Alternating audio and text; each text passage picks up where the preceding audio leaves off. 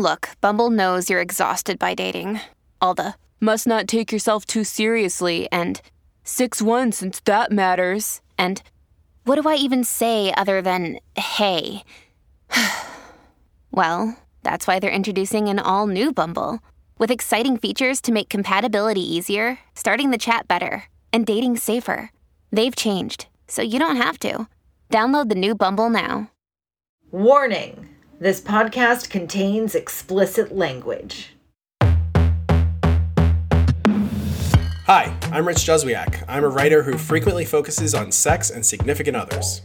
And I'm Stoya. I write and I used to make video porn. Welcome to the How to Do It podcast, where we try to help you with all of your sex and relationship issues. You can ask us anything about sex or your bodies or dating etiquette or whatever. We're here to help. So, a- after sex, what is the ideal kind of interaction for you if you could be so general about it? It, that's the thing, it is deeply contextual. If it's August, do not touch me. You may blow on me with force as long as your breath smells acceptable. And I need water immediately. And I'm like happy to bring back a glass for the other person as well. But it's like I must attend to my body's needs in the wake of this massive physical exertion in 90 degree weather. Yeah, I feel you. I like to kind of extend the intimacy, at least in terms of like conversation or whatever. I, I find that's the most satisfying outcome is if I have sex with somebody that I then enjoy talking with him. And I think it's because uh, just, you know, intimacy in really any iteration is kind of hard to find amongst men, I think, who have sex with men you know, especially emotional intimacy. So, in order to kind of crack that, it feels kind of like an accomplishment for me. And I, instead of this feeling of like impersonal, like let's both get our own orgasm while we're in the same room, I really like the feeling of brotherhood that can emerge as a result of this experience when you're, you know, intimate with somebody. So, uh, that to me is what's satisfying. If I could have like a nice conversation with somebody. Yeah, the conversation for me is pretty great, but it's, you know, depending on the temperature and degree of clamminess or high temperature, I don't necessarily want to be touching for it. But yeah. as we have addressed in previous podcasts, I am very twitchy about sensations. Right, right. And, and also keep in mind that there are definitely people that I've had sex with that I do not want to have a conversation with because, you know, however uh, foolishly, I just tend to live life like a great white shark and take a bite and then decide if I want to eat more. But usually, by the time you've taken a bite, you gotta do the rest of the eating or somebody's going to be really disappointed. So, you know, if it's if it's like a stranger, if it's like an anonymous thing and it's like, uh, I don't want to be having sex with this person, I realize, but let me finish this up because I can and it's not stressing me out too much. At that point, it's like, okay, well, we're not going to have a conversation too. Like, how much do you want from me? Which actually segs really nicely into our next letter. Yeah, so here we go. Dear How to Do It, I'm a cis hetero woman in a three year long relationship with a cis hetero man. We had a hot and intense honeymoon period with frequent, uninhibited sex that went on for more than a year. It was, and still is, the best sex of my life, and we are highly compatible in tastes and styles. My partner has been quarantining with me, and I have come to learn that he doesn't masturbate at all. Like, never. We've talked about it, and he says it takes too long. It doesn't work, and he gets frustrated, and he needs the physical and emotional connection with a woman to get off. Well, the honeymoon period has ended, and I physically and emotionally can't keep up with sex once or twice or more a day, every day. It would be one thing if my partner was willing to just borrow my pussy and wham bam, thank you, ma'am, while I read a magazine. But he wants eye contact, tummy touching, and engagement in the sex that I just can't sustain with the frequency that he desires. And frankly, I have shit to do and can't sacrifice multiple increments of 30 plus minutes every day. Under normal circumstances, he would just rub one out in the shower for a couple days and give me a break. But that is not the situation here. I'm beginning to really resent him and dread the logical times of day where one would engage in sex. He occasionally has to spend the night with his elderly father, and I am so excited at the break and lack of sexual pressure that I find myself fantasizing about us breaking up just so I don't have to worry about his sexual needs. When I propose taking a day or so break, his reaction suggests he is very hurt and rejected by this suggestion, and views it as some sort of indictment against him or the waning of my affection. I love him. I don't want to break up, and I love our sex. I just need him to take the responsibility for a larger portion of his sexual satisfaction that doesn't involve me doing the work before I lose my mind. Signed, No Fun Showers. I mean, it sounds to me like they aren't actually compatible. Not at all. And she's saying, I do not want this sex. And he's like, I take this very personally. Or at least that's what she's observing. I mean, there's a lack of self awareness on his part, it feels like, at least, that what he's asking for is, by most standards, a lot. And it shouldn't come as that much of a surprise when you have a partner who says, okay, that's too much. Like, I, I just, I can't be having sex with you multiple times a day, every day, three years into our relationship. Nice that you're that interested still, but uh, just not going to be my thing. Uh, to me, it seems like the, the reasonable answer to that is like, okay, cool, I get it. I mean, the, the word sexual pressure is in this letter. Yeah. Uh, he's pressuring her yeah. And that's not good. And in fact, he's taking it personally that the attraction is waning, but it seems to me like actually his behavior is a direct cause of this and maybe the attraction is waning because of the sexual pressure. And the writer mentions having other shit to do. We are adults. We have responsibilities most of us can't drop everything we're doing multiple times a day for half an hour to have sex and also switching into that mode of like super connection switching back and forth all day long can be really jarring and kind of disorienting. You know, you're like in the middle of a work call, but you're still experiencing the physical after effects of the sex you've just been having. And for a lot of people, that's really uncomfortable. It's not functional in today's society. Yeah, to your point, take sex out of the equation. Just in terms of multitasking, this academic Gloria Mark, who studies digital distraction at University of California, Irvine, found via study that it takes upwards of 25 minutes to return to an original task after an interruption. So you're doing something, you get interrupted, and then there's a process of kind of getting back into that thing that takes almost a half an hour. So we're thinking about you know the sex taking over a half an hour and then getting back into the thing over half an hour. Okay that's an hour out of your day. You're, awake for 16 or so of them you know if you're, if you're sleeping well. And uh, that's a lot of time to be taken out. And then imagine that multiple times a day. Okay you're looking at like you know close to 25% of your day is now devoted to this guy who's also being like really really demanding you know what i mean? Like it's not like there is something positive that you get out of that that you want you know? It's kind of like like i always thought about um when I would go to the gym and it'd be really busy and I'd wait online for a treadmill and I'd be like, what am I doing with my life? You know, like it's one thing if you wait online for a water slide because then you get to go on a water slide, but you're waiting online for a treadmill and then you have to go on a treadmill and it's like, wait, what? Like, what am I doing? And I think the effect is is not that dissimilar with like he's asking for so much and it's really not given her very much in return. And also to me, if you get to the point where you're fantasizing about breaking up with your partner as opposed to having sex with your partner or you know however you two interact uh, that really says pretty much everything you know I, I think that like his masturbation habits are sort of neither here nor there, but the overall effect is like hugely uh, wearing on this person.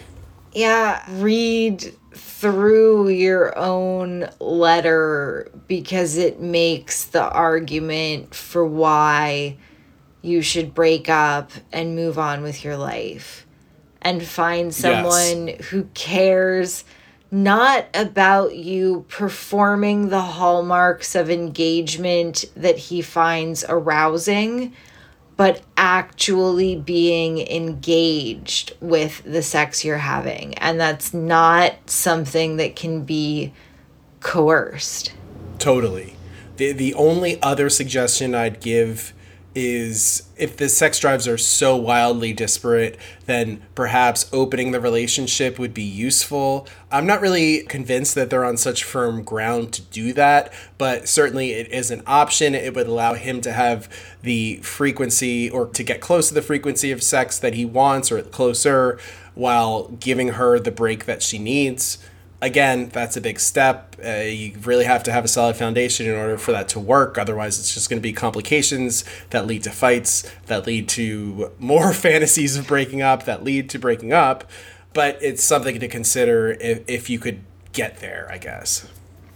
I do think that is another possible way forward. Just my hackles are up. I don't like it. It seems like bad news to me. And I feel like I have to express that. I totally agree. It, it doesn't seem like a good match at this point. Mm, no.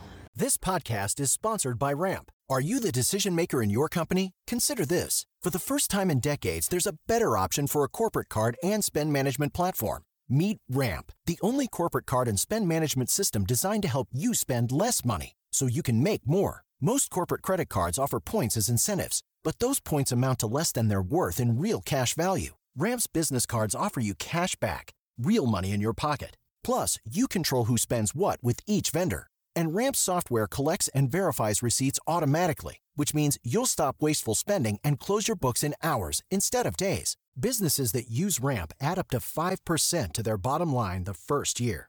If you're a decision maker, adding Ramp could be one of the best decisions you've ever made. And now get $250 when you join Ramp for free. Just go to ramp.com slash easy. Ramp.com slash easy. R-A-M-P.com slash easy. Cards issued by Sutton Bank and Celtic Bank members FDIC terms and conditions apply. All right. Well, let's uh, go to our next question. Let's see if this person is any luckier. Dear How to Do It. I'm in my 50s. I've had many partners and I've been married and divorced. I'm very sex positive, and I perhaps enjoy seeing my partner's satisfaction even more than my own. It's a journey to heaven until I climax, at which point I dissolve into nothingness. Immediately after caring about nothing more in the universe, I don't care about anything, including my partner. While they want to snuggle and feel loving and affectionate, I feel nothing at all. This feeling doesn't last long, and after about 10 15 minutes, I start returning to normal. But in the meantime, that feeling of detachment is very unsettling. My partners always want to snuggle up and exude love and affection. I can't imagine why I just did what I did and I feel nothing. I feel all of the love and affection in the world before and during and especially at climax, and then I am dead to the world. I have never mentioned this to any of my partners because it seems so detached and I don't want them to feel bad. I sometimes kind of robotically go through the motions of snuggling and so on because I don't want them to know that I feel dead inside. I do recover, I do love sex, and I look forward to it every time, but immediately when it's over, I don't feel good at all. I don't have any bad past experiences to explain this. I guess I'm wondering if this is within the realm of normal. Signed, Dispassioned. So sometimes my friends bring me questions, and I'm like, please write into the column. There's a process.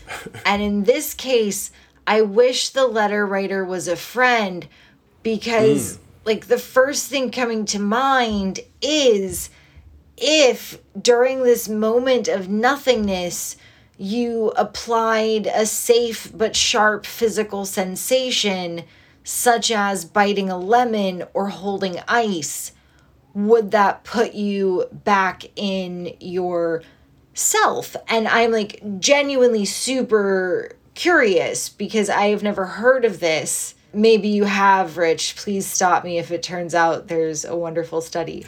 It sounds to me like it could be what's called postcoital dysphoria. Now, th- this feeling of nothingness I haven't really come across, but postcoital dysphoria can include things that range from sadness to anxiety, agitation, anger. Basically, any bad feeling after sex that isn't typically expected, according to a doctor named Gail Saltz in a piece that I read about this. So, I think maybe this feeling of emptiness could fall under that umbrella if that's the case, then it could be any number of things. Uh, he rules out trauma, but it could be a matter of a sense of guilt, uh, feelings about sex in general, and also hormones. I mean, definitely there are people who feel flooded with oxytocin after sex, and you know, we've heard from people who can't not say I love you, you know, during and after sex maybe our letter writer is, is wired differently and the exact opposite thing is happening. I don't know. I wonder what you think about his pushing through and cuddling nonetheless. It seems to me like, as much as that might suck in the moment, if you understand what's going on, if you understand that this is my 10 minute to 15 minute window, I feel like maybe that's good coping but maybe he's he's stressing himself out needlessly by doing so. I mean, I think when we have something that we're not finding descriptions of, the thing to do is like try to gather some data. So try the weird sensation stuff, try pushing through maybe at this point in our writer's life they've done enough pushing through. I don't know. Maybe they feel like they have that like under control and try expressing to partners you know i don't want to go into detail but for about 15 minutes after orgasm i don't really want to be touched or interacted with and if you phrase that kindly, I think it's a perfectly reasonable request, right? Like I've had yeah. partners warn me my orgasms are really intense. Do you want to be intensely witness to that. yeah. No, literally like that's what it's like. It's like bearing witness. Yeah. I've had to warn partners myself like if you keep doing that, I may emit a liquid which science is still debating what exactly it's made out of. Either way, it's gonna stain your mattress. science or no science. yeah. like a crystal ball could tell you you need to put something down. But um, just communicating hey, this is how I am. Are you okay with that? Otherwise, you know, maybe our writer would prefer not to orgasm in some cases. Wait until they get oh, home. Oh, that's that's a great idea. Yeah, you know, if they're if they're having the sex for the connection and they're unhappy with the lack of connection after the sex is finished, after they orgasm, then you know how much how much do you want the orgasm? And does it need to be right then? Yeah. Is it worth it? I mean to me i guess the idea that this could be chemical it really it sounds chemical to me. It sounds like a classic kind of dopamine depletion situation. So knowing that a it seems to fall under an umbrella of a recognized uh, phenomenon uh, i hope provides a little bit of comfort overall because our writer is wondering if he's normal. And you know the answer is as always yes and no but at least not alone broadly speaking. But i also wonder like the idea that it could be chemical can he do the jedi mind trick of understanding this is a chemical thing i go through this every time it's 10 to 15 minutes. It's to be over. And would that help mitigate the uncomfortable nature of that moment? Maybe not, but it just seems to me like recognizing it, understanding that this is how you're wired, this is what you go through. There's an end in sight, it's right around the corner. Could that help you get through it a little bit more? Practicing mindfulness here with, with a situation that kind of sucks, it might be useful.